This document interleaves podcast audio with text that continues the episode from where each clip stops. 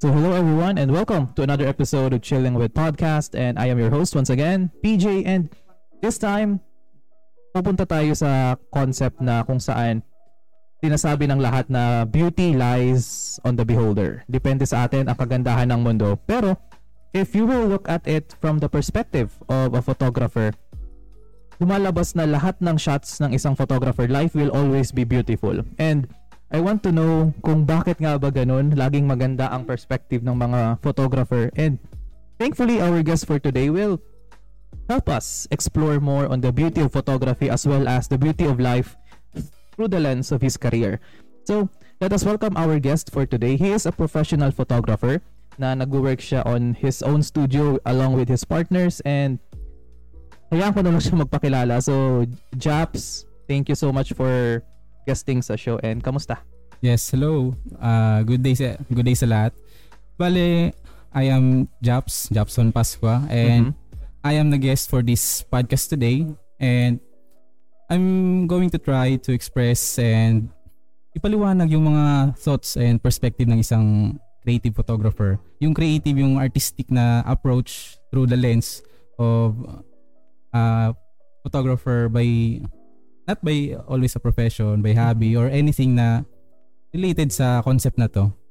Okay. So before we proceed doon kung paano ka nagsimula, totoo ba yung, lagi ko itong naririnig, totoo ba yung kasabihan na everyone can be a photographer? Yes, totoo naman yun. Uh, hmm. By these days naman, uh, parang lahat ng may hawak ng smartphone, uh, by default, lahat na sila photographer eh. Okay. Yes. Pero in a way na as a photographer, as a professional, gano'n, mm. sa industry na to, habang tumatagal ka kasi, madi-differentiate mo yung level, di ba? Mm. Kasi, uh, technically, through equipment, experiences, tapos, habang tumatagal, nakikita mo yung ano yung value na, mm-hmm. nakikita mo sa ibang glass, sa, sa ibang lenses, mm-hmm. uh, compared mo siya sa smartphones. Okay. Though yung smartphones, nakaka-catch up na din siya sa mga ano, mga magandang D S L R, D S L R, mirrorless ngayon. Pero yung ano talaga eh, may certain ano uh, views na hindi kayang makuha ng isang amateur. Smartphone. Okay. Yes, amateur. Kaysa sa professional cameras. So we will deep dive dyan mamaya. So yes, okay. Ano nga ba yung nag-motivate sa'yo para mag-start ng photography? Mm, actually parang ano eh, parang hindi ko siya namalayan. Mm-hmm. Nakahawak lang ako ng isang ano, digital camera once, tapos nag-low angle lang ako, sinat ko siya sa maliliit na bato, tapos mm. nakita ko yung ano, fine details ng maliliit na bagay na wow, yung yung ano, yung view na yon, yung maliit mm. na bagay na out of kahit ang pangit-pangit na, hindi man sobrang pangit, parang sa isang location na hindi naman kagandahan, di ba? Mm-hmm. Pero pag ano, nilagay mo yung kung saan nakatutok yung lens, parang yung isang maliit na space doon, kaya mo siyang pagandahin, kaya mo siyang palakihin, kaya mo siyang elaborate sa mga audiences mo. Pwede mo ipakita na ito yung mga elements na pwede mo makuha sa isang place. Mm-hmm. Hindi lang ibig sabihin na pangit yung location mo, hindi ka na makakakuha ng maganda doon. Okay. Parang nung ano, parang nag nag-sink in siya sa akin. Sabi ko, wow, ang ganda pala nito na ay, kahit, kahit hindi ganoon kagandahan yung lugar mo, kahit hindi kagandahan yung nakikita mo, kailangan mo lang talagang tumingin sa perspective hmm. na iba, kasi nandun yung tunay na nandun ganda. Yung ganda. Yes. Kasi, do, speaking of that, paano mo nasabi na ano, why make, why is photography special para sa'yo? Yung photography kasi, hmm. parang iisipin mo siya ngayon, pwede, pwede mo siyang kunin, ganun, pwede, pwede kang magpicture kahit saan. Mm-mm. Kasi yung photograph kasi, isipin mo na lang yung ano, yung from history, di ba? Mm-mm. Hindi mo siya ma-imagine na ganito lang through explanation kung wala siyang picture or photograph na makikita, di ba? Okay. Yung yung spe- uh, special attribute ng pho- uh, photograph mm-hmm. is to reminisce something from the past, or parang uh, yung mga moments na ano, halimbawa sa isang ano bagay, halimbawa once mo lang siya makikita, kasi hindi lahat ng photograph kay uh, halimbawa sa scenery. Mm-mm. Hindi sa all the time, o halimbawa sa isang taon, sa isang taon hindi mo makita yung isang uh, phenomenon, uh, halimbawa sa next year hindi mo na siya makikita. Mm-mm. Pero kung na-photograph mo siya this year or this time, this day, this minute, Mm-mm.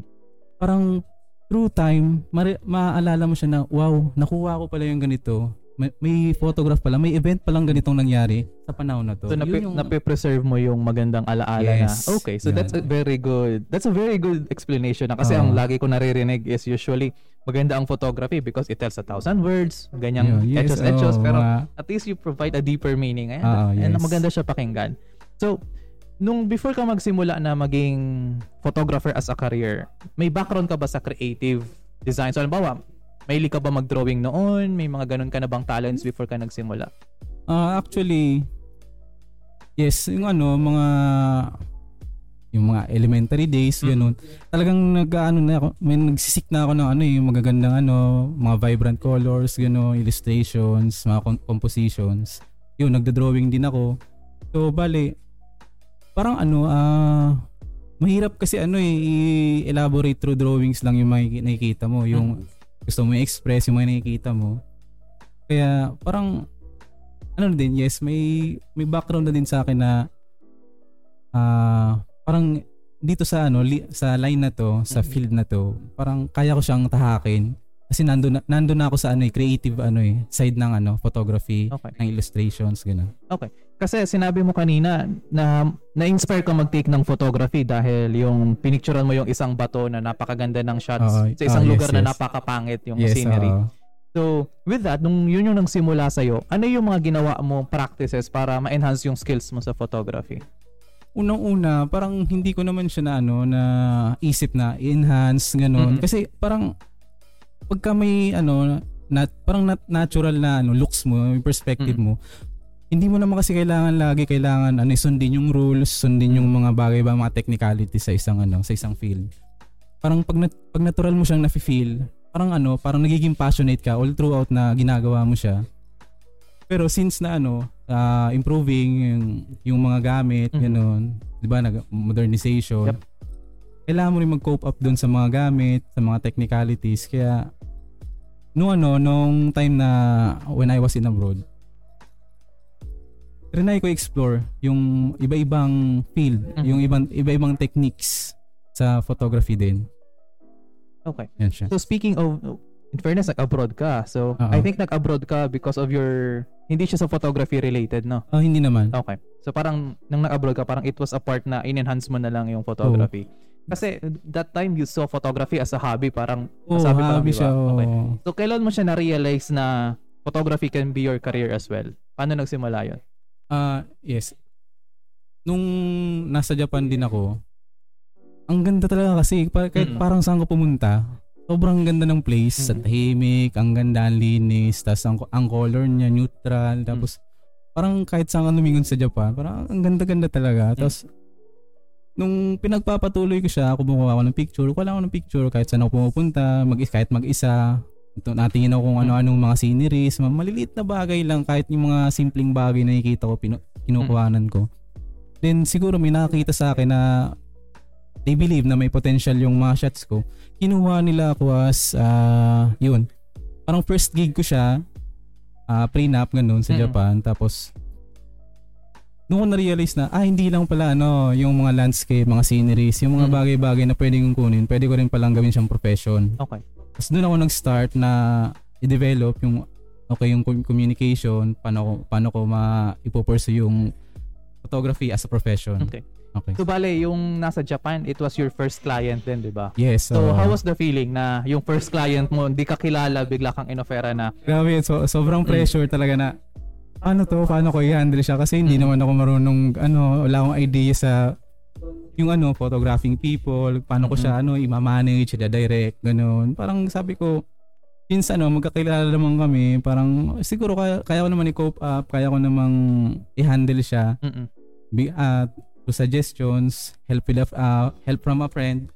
Tapos yun, ubra, sa, sa una talagang kinakabahan ako, sabi ko, pa- paano, paano ko totoo ano, pag- pagagandahin? Kasi in, hindi ako sanay sa ano, sa pag-compose with people. Yung gusto ko lang talaga nung una mga ginawa ko, mga candids, gano'n, mga street photography, gano'n.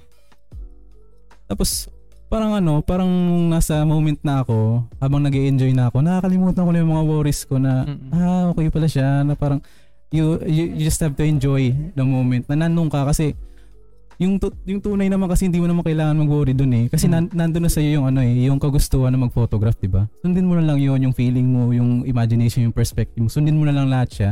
Tapos mawawala na din yung mga worries mo, mga aba, yung mga feelings. Parang yun na, may enjoy ka na lang. Mm-hmm.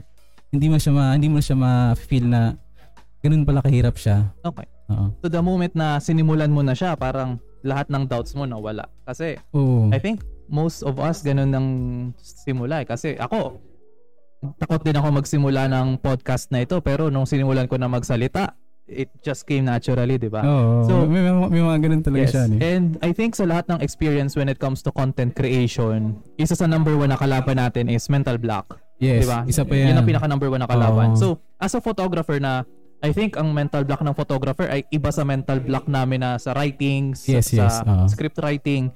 So how do you handle your mental block and paano mo pinapractice yung creativity mo when it comes to photography?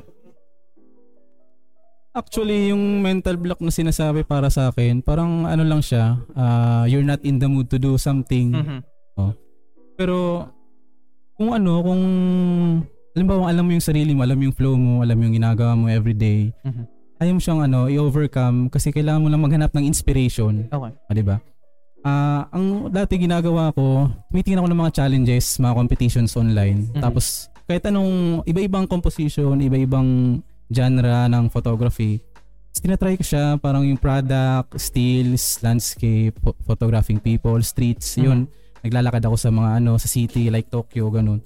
Tapos parang hindi ko kailangan mag-stay dito na mag-isip ng ano bang gagawin ko, anong okay. anong magagawa ko today. Kasi kung kaya ko lang naman maghanap ng inspiration, uh, go out. Mm-mm. Parang hindi mo kailangan magkulong sa isang place. Kasi madaming bagay, madaming bagay ka na makikita. Kasi photography naman, hindi mo naman kailangan ng specific ano eh, direction eh. Mm-mm. Kung ano yung makita mo na maganda para sa'yo, parang doon ka na mag-i-start. Doon mag-i-spark yung inspiration mo na, okay. ah, kaya ko to. P- pwede akong mag-pursue, okay. Pwede kong patuloy. Pwede kong mag-move on sa ibang place. Kumuha ng iba't ibang larawan. Mm-hmm. Tapos, inspire ko yung sarili ko na, yes, kaya ko to. May, may magaganda akong makukuha. Kasi every every time na ma- makakuha ka ng magagan- magagandang shots, wala yung ano eh, yung feeling mo na, ah, nahihirapan ako, ganun. Kasi, pag nakakuha ka ng isa, mm-hmm. doon na yun, tuloy-tuloy na yun. Okay. Hindi mo na, hindi mo na siya iisipin na, mahirap siya. Ganun. Kasi, natanong ko yan kasi karamihan kasi ng mga natatanungan ko na nasa creative field din. When it comes to mental block, hinihintay na lang nila dumating yung inspiration. Oh, I think oh, meron naman talaga ganun. May mga ganun talaga uh, na hinihintay na lang, nasaniban sila ng, uh, ng sipag daw. Sipag. Pero mga creative juices. Compared sa photography kasi wala, pag wala kang kinuna na, photo, na photograph, walang mangyayari. Kasi, wala talaga. Oh, diba? So yes. I think the part na you are challenging yourself every aspect sa profession mo is a good way to keep yourself busy talaga. Yes, oo. Diba? Kasi, ba, pag may mga gigs ka, paano kung wala kang gigs? How do you challenge yourself usually? Yung, pagka wala kaming gigs, ganun, tumitingin kami ng, ano, ng mga inspiration, like sa mga professional photographers, mm-hmm. yung mga idea nila, we're trying to break down the photograph. What is the technique being used? Mm-hmm. Lighting, lighting setup, camera gears, lenses, focal lens. Yun, madami kaming kino-consider, bine-breakdown namin yung isang photograph. How can we manage to take same shot with our equipment? Okay. Parang sa way na yun, we're not just uh, stagnant sa isang place na nag- nag-aantay lang na may gagawin. Ganun. Mm-hmm. Kasi kung kaya lang naman namin gumawa ng project, uh, self-project, na pwedeng makatulong sa amin sa next project, ganun, ma-enhance yung views namin, matulungan din namin yung sarili namin na mas mapaganda pa yung mga gagawin. Doon sa bagay na yun, parang maganda rin siyang practice. Okay. Na hindi lang wala kang ginagawa, mag-aantay ka lang. Oh, yun nga, eh, nakakabagot nga yung yes, ganun. Eh. Pero so personally, di ba sinabi mo kanina, mara- maraming types of genres ang photography, di ba? Yes, madami din talaga. Uh, on your part, personally, ano yung favorite na shots na gusto mong i-take? Ano yung genre na gusto mong laging ginagawa? Oh, actually mas gusto ko yung landscape. Mm-hmm. Kasi ang ganda ng landscape na parang nasasayangan na mong sa panahon na habang tumatagal kasi hindi naman lahat ng tao aware sa ano, sa environment problems natin. Mm-hmm. Parang uh, when the time comes na parang pag nabaliwala natin yung nature, paano natin siya maaalala? Mm-hmm. Parang gusto ko kunan yung mga yun nga sinasabi ko, yung sinabi ko kanina na gusto kong i-preserve yung mm-hmm. moment, yung time na yun na pag nakuha ko to, at least may maaalala yung tao, may makikita yung tao na uh, way back ganitong panahon, mm-hmm. may magandang scenery pala ng ganito. Yun yung gusto kong ipakita na sana ma-appreciate din nila na yung magagandang ano, tanawin, ganun. Kaya kailangan, kailangan din natin silang ano, i-preserve. Okay, kasi anong tawag nito? Uh, personally, dati nagkaroon ako ng interest din sa photography and nagustuhan ko rin yung landscapes kasi yes, oh. ang, ang dali, kung tutuusin. Oh, madali siya. Oh. One of the easiest type of photography na kung saan wala wala kang i-direct, ikaw okay, yung yes, mag-a-adjust uh, sa ano, ikaw yes. mag-a-adjust sa scenery. Yes. Yung tipong dati ang tingin ko sarili ko professional photographer na ako pag kaya kong kumuha ng um, photo ng ano, ng, mga, ta- ng image na nakal- sunset, sunrise, oh, sabi ko, ah, photographer na ako pero eventually hindi pala. Uh, we'll get to that later. So, yes. Speaking of your career naman, let's talk about your career. So, just like a normal job, a normal profession, may mga stress na nangyayari, 'di ba? Yes, meron. So, ano yung usual na causes ng stress mo sa trabaho mo and paano mo inaayos 'yon? Mm, sa ano naman sa work, halimbawa nasa field kami. Mm. Kasi pag nasa field ka hindi ka lang naman yung gumagalaw doon eh. Mm-hmm. May mga bagay kang gustong kunin, may mga bagay kang gustong makuha, mga shots mm-hmm. na gusto mo, nai- naiisip mo siya pero hindi mo nakukuha kasi may mga circumstances na yung mga kasama mo may gustong ibang gawin din. Mm-hmm. Parang ano, after the shoot, tapos pag uwi ko ng bahay, mag-e-edit ako, titingnan ko yung mga photographs. Sabi ko, pag tinitingnan ko siya na ano, parang hindi ako satisfied na ganun yung kuha ko. Mm-hmm. Parang pag habang nag-e-edit ako, na-stress na ako kasi hindi ko nakuha yung gusto ko. Okay. Oo. Kaya yung ginagawa ko na lang para ma-cope up ko yung stress na parang yung pressure. Kasi kailangan, kailangan kasi uh, every client, maganda yung deliver, uh, mga mm-hmm. deliverables mo, di ba? Mm-hmm. Kaya every time na nag-e-edit ako, tinitingnan ko na lang yung good side ng nakuha namin. Yung kung ano yung nakuha namin. Kasi hindi naman kailangan perfect lagi eh. Okay. Kailangan mo lang tanggapin na, yes, ito yung nakuha natin. Let's make the best out of it. O kasi hindi nyo na pwedeng balikan yes, yan eh. Yes, hindi na. Oh, like mga events, like mm-hmm. weddings. Kasi wala namang ano yun eh. Oh, ma'am, oh, hindi nyo pwedeng. Tayo, ma'am, ma'am, ikasululit kayo, ma'am. Oh. Hindi okay. Ganun yun. Oh. So parang binabawi nyo na lang sa post-production, post-editing. Yes, ginagawa na namin ng paraan. Okay. So at least, ang most of your stress parang internal pressure mo sa sarili yes, mo, di ba? No, no. Pero hindi natin maiiwasan na minsan sa photography, may mga weird na clients, di ba? Yes, meron talaga. Ano yung mga request ng client na natanggihan mo? Na para sa'yo, ay, ay so, sobra na to, ayok, ayokong, eh, ayokong mag-shot nito. Mm, so far, para sa akin naman kasi, every time na may request yung client, mm-hmm. kasi sinusunod ko din naman sila. Okay. Ang ayoko lang yung, ano, yung... ako naman yung may request tapos mas mas ginugusto nilang gawin yung gusto nila parang okay. may may makulit na client mm-hmm. ganoon parang pwede sir ano ganito lang gawin natin eh tapos sinasabi ko naman okay po yes ma'am mm-hmm. ganoon hindi ko naman sila tinatanggihan na kasi sila naman yung client uh-huh. di ba sila yung may gusto noon sige go lang ako ng go mm-hmm. pero parang para sa akin nahihirapan ako kasi ayoko naman i-turn down yung mga ginaano mm-hmm. mga request nila. Pero para sa akin, eh, hindi yun yung gusto ko. Mm. Oo. Pero sinusundan ko na lang. Kaya so far, wala naman akong natanggihan. Wala na, ka na ba natanggihan? Oo, pero so far, pa, yung speaking sa ganun, yung iba yung gusto ng client, iba yung gusto mo. So paano mo siya nami-meet halfway na parang nasusunod mo rin yung gusto ng client pero at the same time, nakukuha mo rin yung shots na personally gusto mo rin i-take? Ayun. Pagka ganun siya, halimbawa sa ano, sa time. Mhm. Uh, beforehand, nag-uusap kami na ma'am, pwede ganito, sir, pwede ganitong oras tayo mag-shoot. Kasi, mm. uh, in different lighting scenarios, iba-iba yung ano, yung tama ng ilaw. Kailangan okay. nung, kailangan nung mag-cope up dun eh. Oo. Kaya, ang ginagawa ko na lang, in-explain ko sa kanila, binibigyan ko sila ng idea na, ma'am, ganito po, para makuha natin yung best shot na gusto nyo, na gusto ko din, para mm. makuha natin yung best shot para sa inyo, as a partner or client and uh, photographer. Binibigyan ko sila ng idea na, ma'am, this uh, ganitong oras kung gusto niyo po yung cinematic views ganoon mm-hmm. mga mood mga moody shots kung pwede ganito tayong oras mag-shoot mm-hmm. yan kung masusunod naman nila kasi hindi naman kasi lahat na maintindihan yung ano eh yung, yung mga ganong terms eh yeah, so, true eh, mga oras mm-hmm. di ba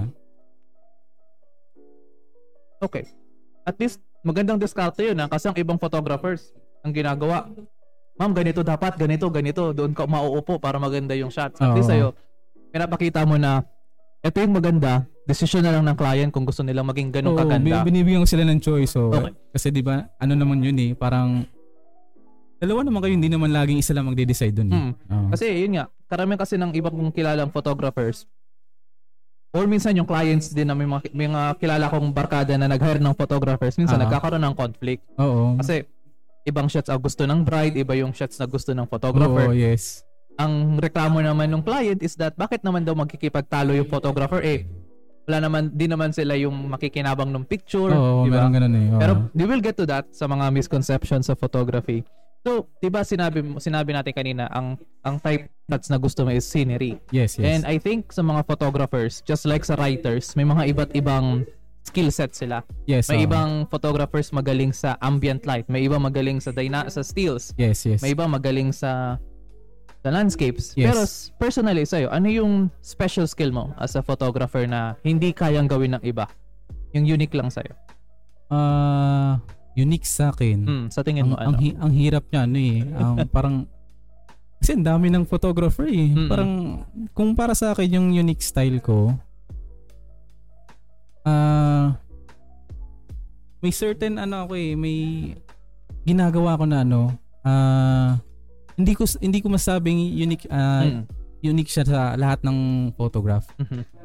Ang ginagawa ko lang kasi kung ano yung nakikita kong ano common, so kumuha ng ano eh ng bago ng ibang perspective kasi okay.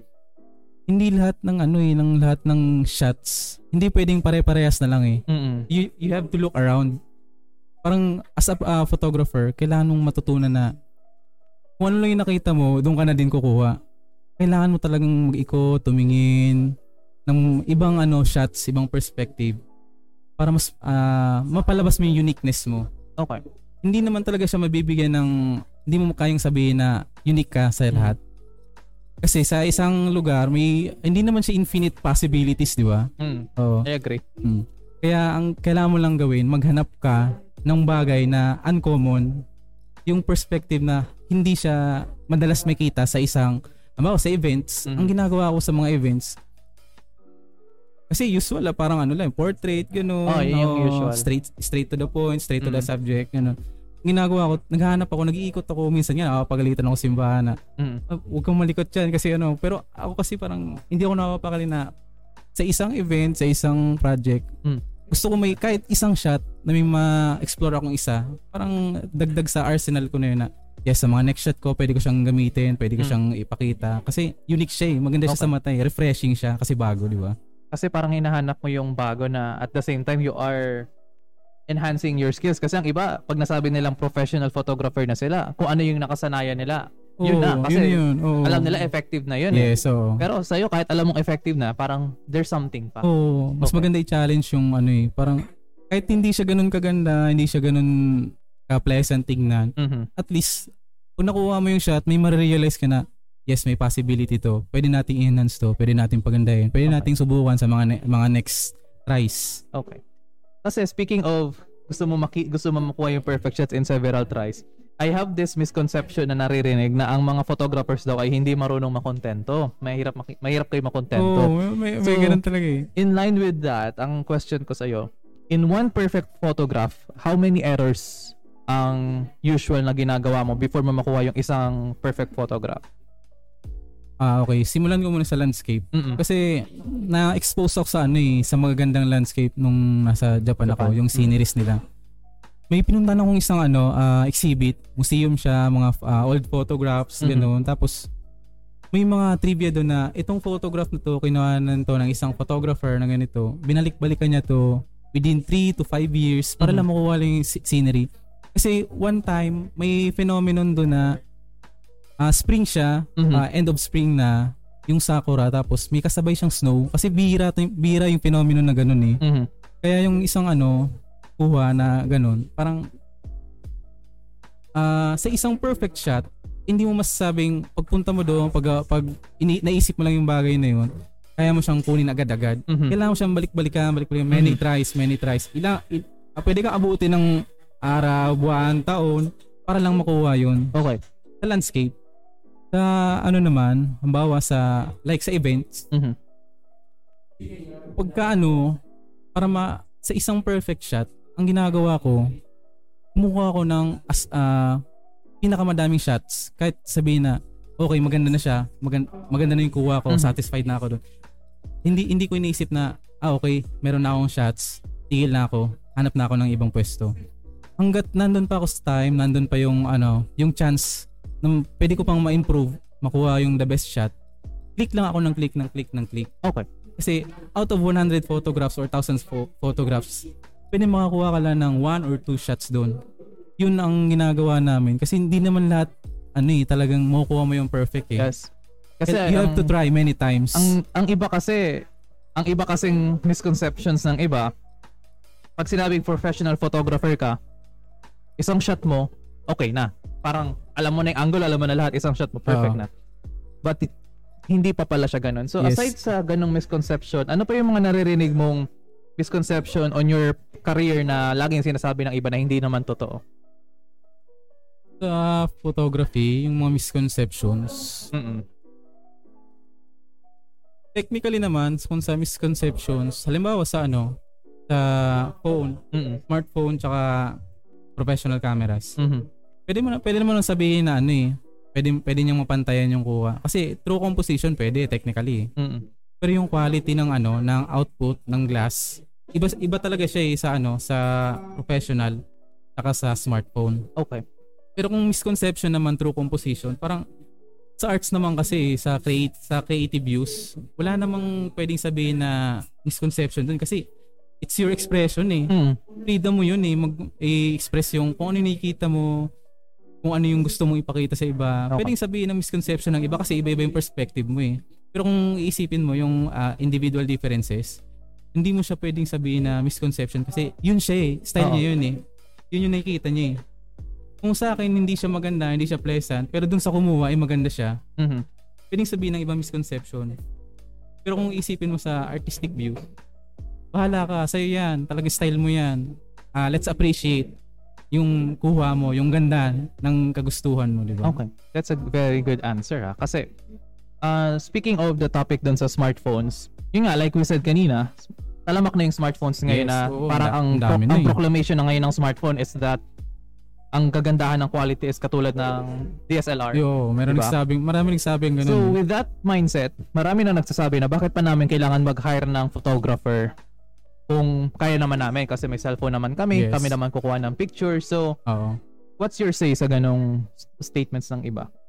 Uh, okay lang naman yung ano, yung idea na pwede kayo, oh, kung kaya nyo lang naman i-cover sarili nyo, kung mm-hmm. confident kayo na maganda naman yung makukuha ninyo sa output ng smartphone nyo, go! Wala mm-hmm. namang ano, magpipigil sa inyo eh.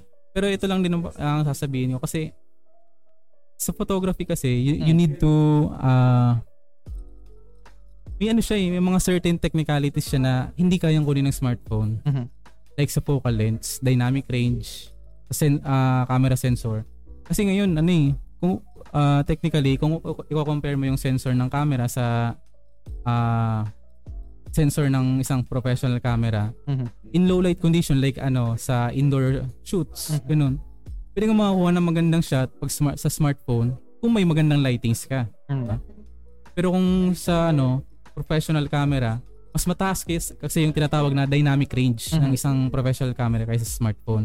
Ibig sabihin, mas mataas ang dynamic range, mas may control ka sa lightings like contrast, highlights, and shadows. Tapos, sa professional cameras naman, di ba may ginagamit na iba-ibang lenses? Yes. O, di ba?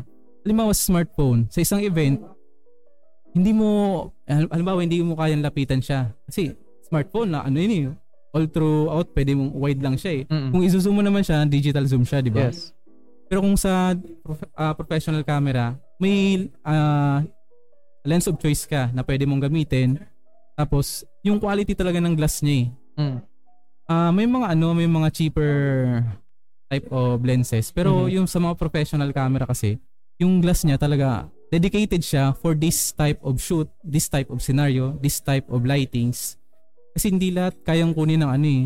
may ng smartphone eh. Okay. Kaya yung professional camera, smartphone, kung papaliwanag ko yung indi- individual difference niya, malaking topic siya eh, actually. Hmm. Kasi iba-iba na, iba-iba na yung ano eh, yung lumalabas na camera ngayon. Yes, iba-iba na. Diba? Parang ang, ang pinagmamalaki lang naman ngayon ng mga smartphones is yung aperture daw. Maliit lang yung aperture para maganda oh. yung dating ng ilaw. Pero kasi as someone na nagtry ako ng Nagtry ako ng smartphone photography before kasi dati nagtrabaho ako sa telco. Ah, okay. Parang okay. Nagbebenta din kami ng cellphone. Uh-oh. So parang isa sa mga pitch, sales pitch namin is that halo nito yung professional camera. Yes, oh. Mer- so, meron ganun eh. Gusto kong i-challenge yun. So uh-huh. nagtry ako dati mag-photography. Parang napansin ko karamihan ng mga enhancement ng camera sa smartphone is mostly filters lang pala yes, talaga. Filter, pero oh.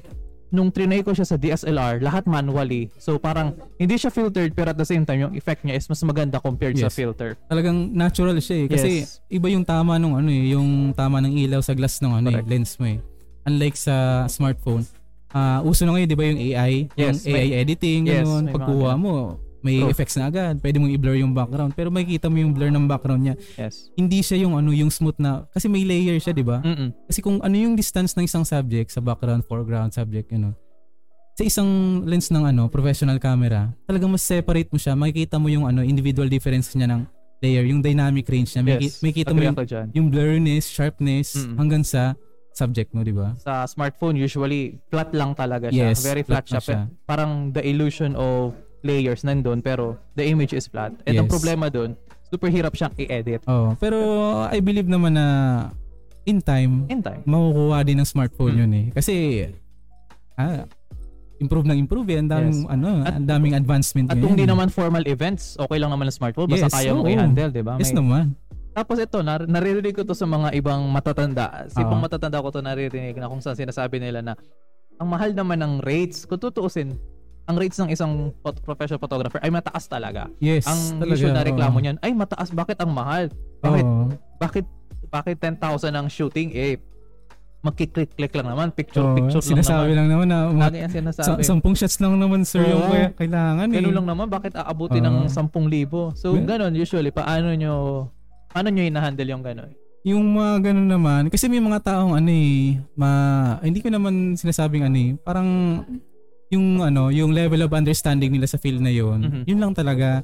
Kaya ang ginagawa namin uh, to educate them, kasi yung ginagawa namin hindi lang naman yun putyo-putyo na okay lang, i-click lang kami, pupunta kami dyan sa inyo para mag-click lang, bibig- magbibigay lang kami ng picture, mga na- typical shots, gano'n. Kasi yung isang shots, isang event, yung isang mga, halimbawa sa isang shots, mm. ang dami namin kailangan i-consider. Hindi lang ibig sabihin na may camera kami, mm-hmm. pwede na namin kunin yun. Oo, pwede mo, kung alimbawa sa mga typical ano, typical person na makahawak ng D S L R, ganon, professional cameras. Pag may hawak lang sila na camera, parang okay, click na lang sila ng click. Oo. Pero sa amin kasi, isipin mo, years kami nag-aaral. Mm-hmm. Oo. Sabihin natin, ano, madali lang yung basic ng photography. May mayroon nagsabi, weeks lang, months, ganon, makaya mo lang, ano eh, mamaster yun eh. Pero yung ano, yung technicalities, yung basic, yung theories niya, pwede mo aralin yun sa maiksing panahon. Pero through experiences, through situations, doon mo matututunan yung paano ka mag-a-adapt sa isang shot, sa isang scenario, na makukuha mo yung, kahit na sobrang pangit ng lighting conditions. Mm-hmm. Pag na-feel mo na siya, pag na, parang na-pressure ka doon, parang kailangan mo siyang ano eh, kailangan mo siyang labanan eh. Kaya yung challenge, kailangan mong lampasan yun eh. Doon ka matututo, kaya yung yun yung ano, nagpapataas sa price. Okay. So, uh, yung experiences, yung learnings, yung equipments, mm-hmm. yun pa, equipments, di ba? Ngayon, yung equipments ngayon, kung titingnan mo naman, nung una siguro, yung mga mga D S L R na ano, mga nauna, parang mahal-mahal nung una, yung unang panahon, yung oh. merong gumagamit pa ngayon. Pero ngayon, parang habang tumatagal, habang tumatagal, gumaganda ng mga gumaganda. Mm-hmm. Pamahal ng pamahal, di ba? E sa isang ano, sa isang project, kailangan, halimbawa sa videography, di ba? Mm. Sa isang ano, event, halimbawa, one shooter ka lang videographer, ang hirap kunin nun eh, kasi ang dami mo kailangan kuning shots. Kasi sa isang uh, event, kailangan mong kumuha ng mga candids, ganun, traditional shots, mga reaction shots, mm. di ba? Sa isang video, sa isang uh, client offer namin, mga projects, ganun, kung one camera setup lang, ang hirap eh. Kaya gumagamit kami ng iba-ibang camera, madaming setup. Kasi kaya, kaya doon nagbibigay ng price yung mga packages ng isang professional photographers. Kasi para sa amin naman, hanggat kaya namin ibigay yung the best, bibigay namin yun. Pero in rightful price. Yes. Kasi kailangan din naman, kasi may mga ginagawa, nagpapa, nagpapagod kami yung equipments, gano'n, like mga, yung mga ano, mga additionals. Kasi ang dami na ngayon eh, mga, halimbawa sa ano, sa isang po- photograph, sobrang lakas ng ilaw, gano'n, mm-hmm. mga bandang tanghali. Eh, kailangan mo ano, ma- mag-cope up dun sa ilaw. Mm-hmm. Kasi may mga certain settings lang na pwede mong gamitin sa isang shot eh. Mm-hmm. May mga ginagamit kami equipment like filters, gano'n. Isa pa yun, hindi lang ibig sabihin na may camera ka, kaya mo na rin kunin yung isang shot na ginawa ng isang professional. Doon mm-hmm. nagkakaroon ng uh, differences. Kasi may mga ginagamit na for professional only and mm-hmm. for hobbyist only. Okay. Yun, yun yung mga differences niya. Okay. Kasi usually I think ang mga naririnig ko lang naman ng mga nagsasabi nun, yung walang idea sa field, diba? Oh, parang gusto lang, makat- gusto lang oh, makatipid. Okay. Yes. So let's move on, and why don't you tell us kung ano yung best, gano'n ka nakatagal pala nag-photography? Ah, uh, siguro kung almost ano na din, three years na rin. Almost three years na, matagal-tagal yes, na rin. Oo. So, during those three years as a professional photographer, ano yung best learning na natutunan mo? Yun, best learning. Mm-mm. May mga na-encounter akong photographer, madami na din, pero ang best na matutunan mo talaga ya, yung mm. mga yung mga talagang matatanda ng photographers. Mhm. Kasi sila yung ano yun, nandun sa traditional level, mm-hmm. yung na, mga gumagamit pa ng film cameras, mm-hmm. di ba? Unlike ngayon, digital na. Kapag oh. ka mga, may kailangan ka lang sa post-processing, pwede mong baguhin siya eh. Mm-hmm. Pero yung discipline kasi sa, sa isang shot, may na-meet ako sa Japan na isang ano, matanda. Tapos parang ano, hindi naman ano, parang nagkataon lang din, nagkasalubong kami, ganun. Tapos siya, siya yung nag-approach na mm-mm. tinuruan na kami, binigyan niya kami ng tips, ganun. Kasi ang alam ko lang, alam, marunong na ako ng basics. Mm. Kaya ko na, photographer na ako, ganun. Okay, pwede, pwede mong sabihin ganun. Pero pag, pag na-meet mo yung mga matatanda, yung mga matagal na sa industriya, mm-hmm. doon mo masabi na, ang babaw pa pala ng alam ko, mm-hmm. di ba? Tapos yung mga techniques nila, hindi mo masasabing makikita mo lang siya sa books, ganun, sa mga sinasabi ng iba. Kasi may, yun nga, yung kanina sinabi mo na may uniqueness ang isang ano, photographer. Though madami na nakakaalam, kaya hindi ko na rin masabi para sa akin na unique siya. Mm-hmm. Pero once na tinuro siya sa'yo, ang ganda sa pakiramdam na, ay, ito pa pala, may, may mga may explore, explore pa pala ako sa bagay na to. Mm-hmm. Tapos, halimbawa ano, may isa pa akong ano natutunan sa parang magandang i-apply siya na ano. Kasi yung photograph naman kasi may nagsasabi rin sa akin na bataan niya ano ang tawag dito. Ayaw mong sumama sa mga picture ganun. Mm-hmm. Ayaw, sabi ko naman, eh ako yung photographer eh, pero sabi nila pag ano, pag tumagal, doon mo ma-realize na yung photograph nga mm-hmm. yun yung ano, yung bagay na magpapaalala sa iyo ng mga nangyari. Okay. Mga na, mga nakaraan mo. Okay. Kasi uh-huh. it's a very good answer. Hindi sa hindi sa pagiging plastic ha, kasi uh-huh. when I ask this question usually, pag sinabing highlight of your career or learnings of your career, sinasabi nila ay natutunan ko paano mag mag-presyo ng services ko, paano humingi ng pera sa clients, pero on your end, yung learning mo is yung na, naging hum, napahumble ka bigla ng mga veterans at na-discover mo oh, na marami gan- ka pang pwedeng matutunan. Yes, and, sobrang dami pa. And because of that mindset, parang mas naging open ka to changes, mas naging adaptable ka sa oh. career mo, and any client would be lucky sa mga ganong mindset ng photographers. Oh, parang may may isa pa may isa pa akong gustong hmm. i-share. Sige lang.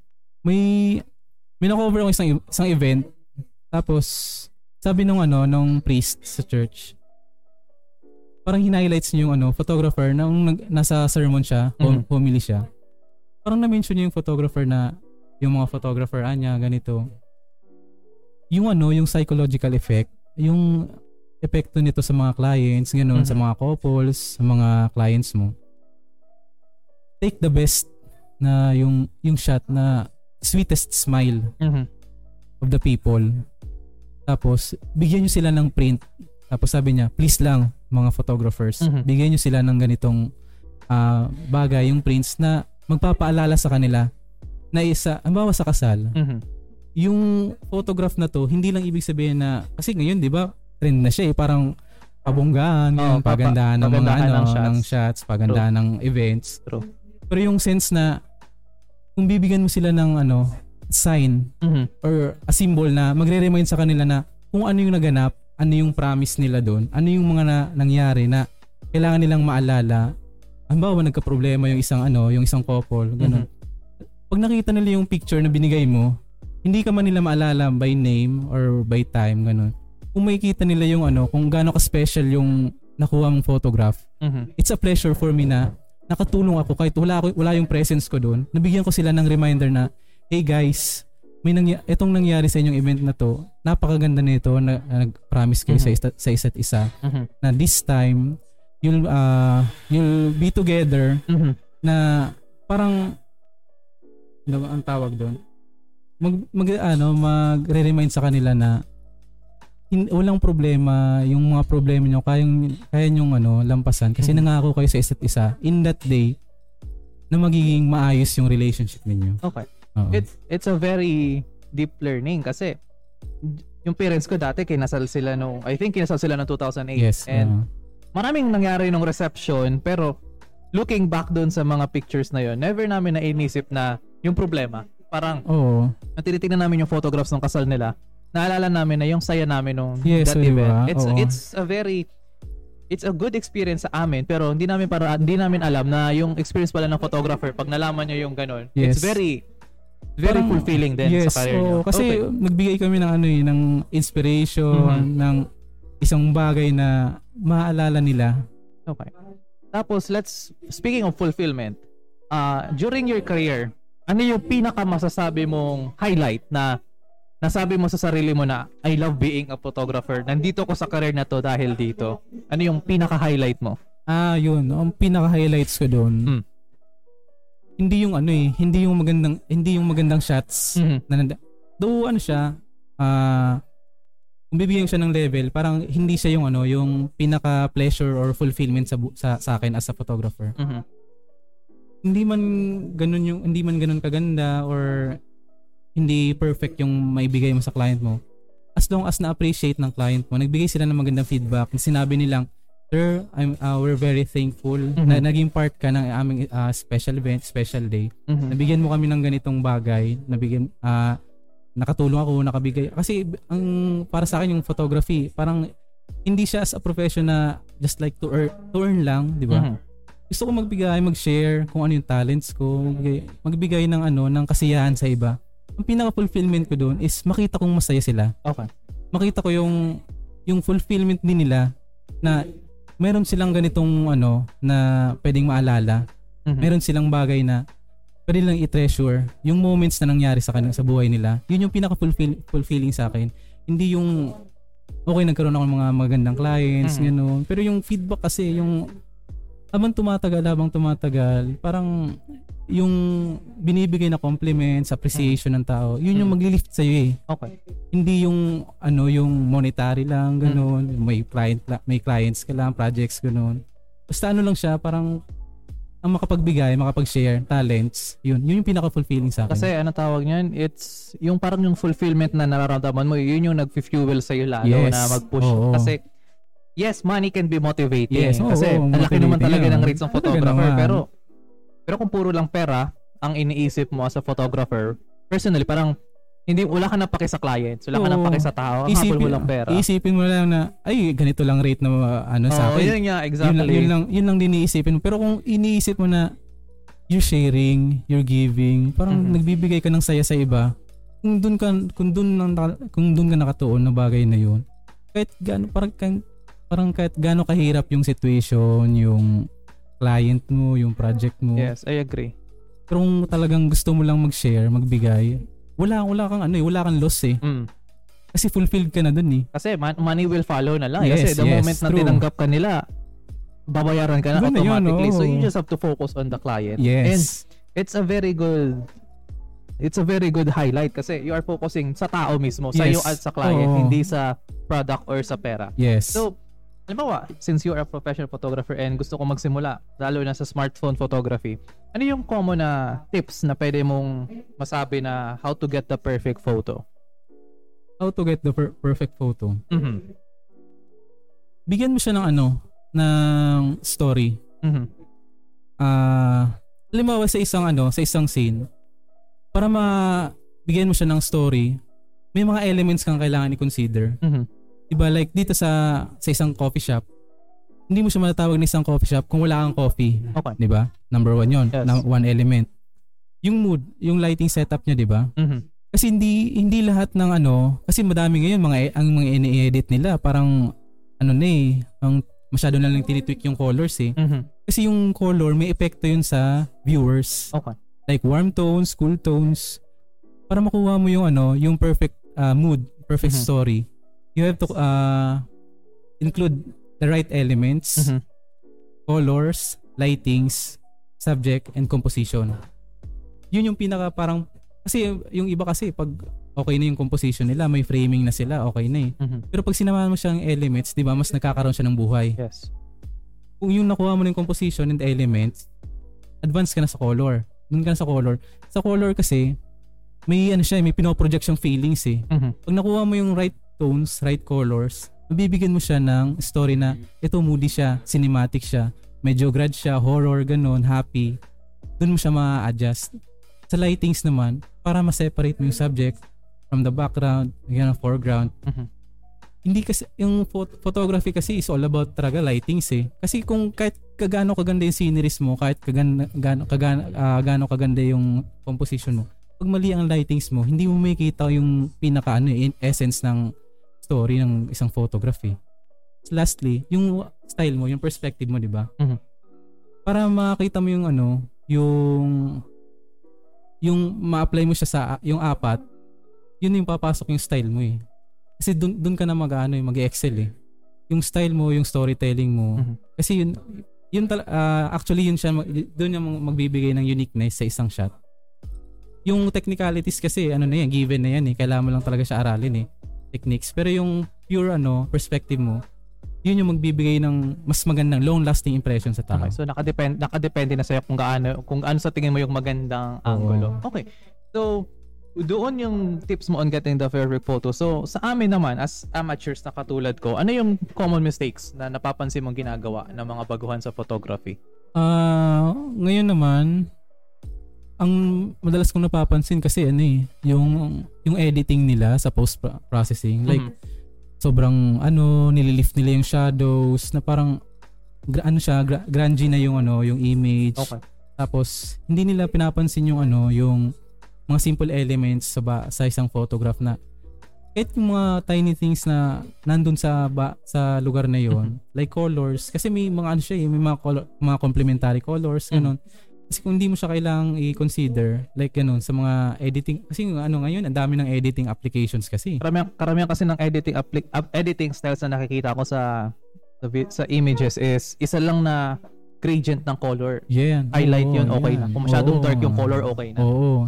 So, yun yung parang sa akin uh, these days, mm-hmm. ang nakikita kong common mistakes talaga yung editing nila, mm-hmm. yung pagbago nila sa kulay. Mm-hmm. Kasi yung composition, kung ano naman yung gusto mo talaga ipakita doon, hindi ko naman sabing mali yun eh. Uh-huh. Hindi ko naman sabing hindi, pangit yan, ganun. Mm-hmm. Okay, sa'yo naman yan eh. Ang ano ko lang, pinopoint out ko lang talaga sa lahat ng mga aspiring photographers. Mm-hmm. Uh, be ano, considerate sa colors nyo. Kasi nagbibigay siya ng ano eh, ng feelings, nagbibigay siya ng emotion, story, yung colors sa isang photograph. Okay, so with that very very deep talks on on photography, thank you so much Japs for being yes, a part of the show. And before we end, do you have any last messages sa ating audience na nakikinig? Okay, sa lahat ng mga nakikinig, sa lahat ng mga tao na nahihilig sa photography at sa mga syempre dun sa mga taong naghahanap ng mga photographer, huwag naman, mm-hmm. huwag naman po kayong barat, ganun. Okay. Magbigay naman po tayo kasi kung may mga hindi po tayo naiintindihan, willing naman po kami magbigay ng opinions to educate the people. Mm. Kasi hindi na, oh, hindi naman kasi yung photography naman talaga kasi ano yan eh, isa art, mm-hmm. na pwede mong i-share sa tao, di ba? Yes. Okay. Uh, let's think about the that the photography is a part na nagpapaganda sa environment, mm-hmm. sa views ng tao. Nagbibigay kulay sa ginagawa natin. Kaya sana yung uh, mga aspiring photographers, continue lang. Okay. Oh, mag- mag-pursue lang kayo, gawin niyo lang yung gusto niyo. Walang mali sa ginagawa niyo. Sa mga ano naman naghahanap ng photographers. Mm-hmm. Huwag niyo barata. Huwag niyo barata. Ayusin niyo ha. Hindi man, joke lang. Hindi ko in-expect na gano'n ang message mo. Pero okay. Basta ano tayo, ah uh, good communication lang. Mm-hmm. Pwede tayo magbigay ng ano, mga suggestions, mga ganun. Mm-hmm. Mag-open. Kasi communication mm-hmm. lang naman talaga magbibigay ng liwanag sa ano eh. Sa mga bagay na hindi natin maintindihan sa photography. Yeah. Okay. Okay. So with that, thank you so much, Japs. And since our title, since the title of this episode is Life Through the Lens of, the, of a Photographer, isa yes. lang nat- isa rin ang natutunan ko sa episode na to na kung saan even though our life may be blurry, may be black and white, may be shitty at times. Uh-huh. Pag sa isang sa isang mata ng normal na tao is that parang wala na uh, wala nang dapat ikabuhay sa mundo, pero as a photographer you will look at any perspective na kung saan sa tingin mo ay magiging maganda pa rin ang buhay yes. mo, and that is a very good life lesson to carry na kung saan not everything in our life is bad, hindi lang iba lang yung perspective na tinitignan yes. mo. You, you just have to shift your per- perspective. You just have to look around. Yes. Ang daming possibilities, ang daming maganda, yes. all through na negative thoughts, ang daming positive na pwede kang makuha. Ang daming magandang bagay nakapaligid lang sa iyo na hindi mo lang napapansin kasi naka-focus ka sa isang maling bagay. Okay, that's yes. very that's a very good learning na kung saan yun nga, shift your perspective. Yes, so, totoo. If life gives you black and white, then shift your perspective. So with that, your life. Yes, thank you so much, Japs, for this fun episode, and at the same time sa mga nakikinig, thank you so much for listening, and don't forget to follow us on Spotify, subscribe on YouTube, and like us on Facebook. So with that, this is our episode of Chilling with P J, and this episode is brought to you by Shopee. Are you planning to check out all of your items in your Shopee cart? So just click the link down below and shop through thousands of items in Shopee and check out anytime. So you can just click on the link dun sa description, and it will help support our podcast episodes as well. So with that, thank you Shopee, salamat Podmetrics, and Japs, thank you so much. And, yes, thank you very much. And I do hope na nag-enjoy kayo sa episode, and see you on the next one. Bye-bye.